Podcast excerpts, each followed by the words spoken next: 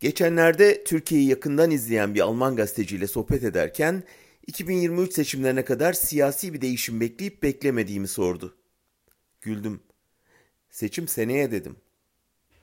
Her şeyin önceden planlandığı gibi gittiği Almanya bu tür sürprizlere alışık değil.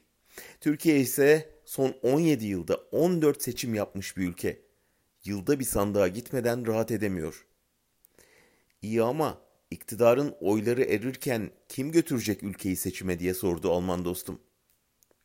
Sorunun bir muhtemel cevabını dün İngiliz parlamentosunda yaşanan sahneyi izlerken buldum.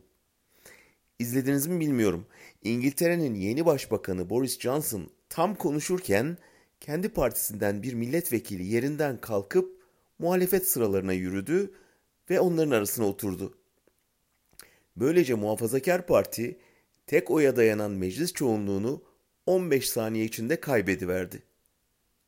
İyi planlanmış bu jestle Johnson'a unutulmaz bir ders veren Philip Lee istifasından sonra bu hükümet ülkenin ekonomisini, demokrasisini ve dünyadaki rolünü baltalıyordu dedi.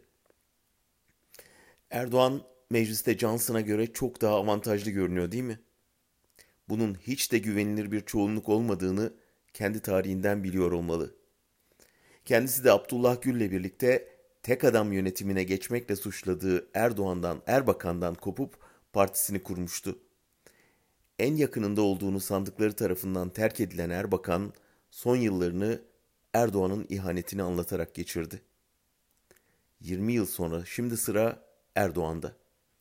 Partiden ihraç süreci başlatılan Ahmet Davutoğlu ve yeni parti için gün sayan Abdullah Gül, Ali Babacan ikilisi bugüne dek beton gibi sağlam görünen partideki çözülmenin ilk temsilcileri.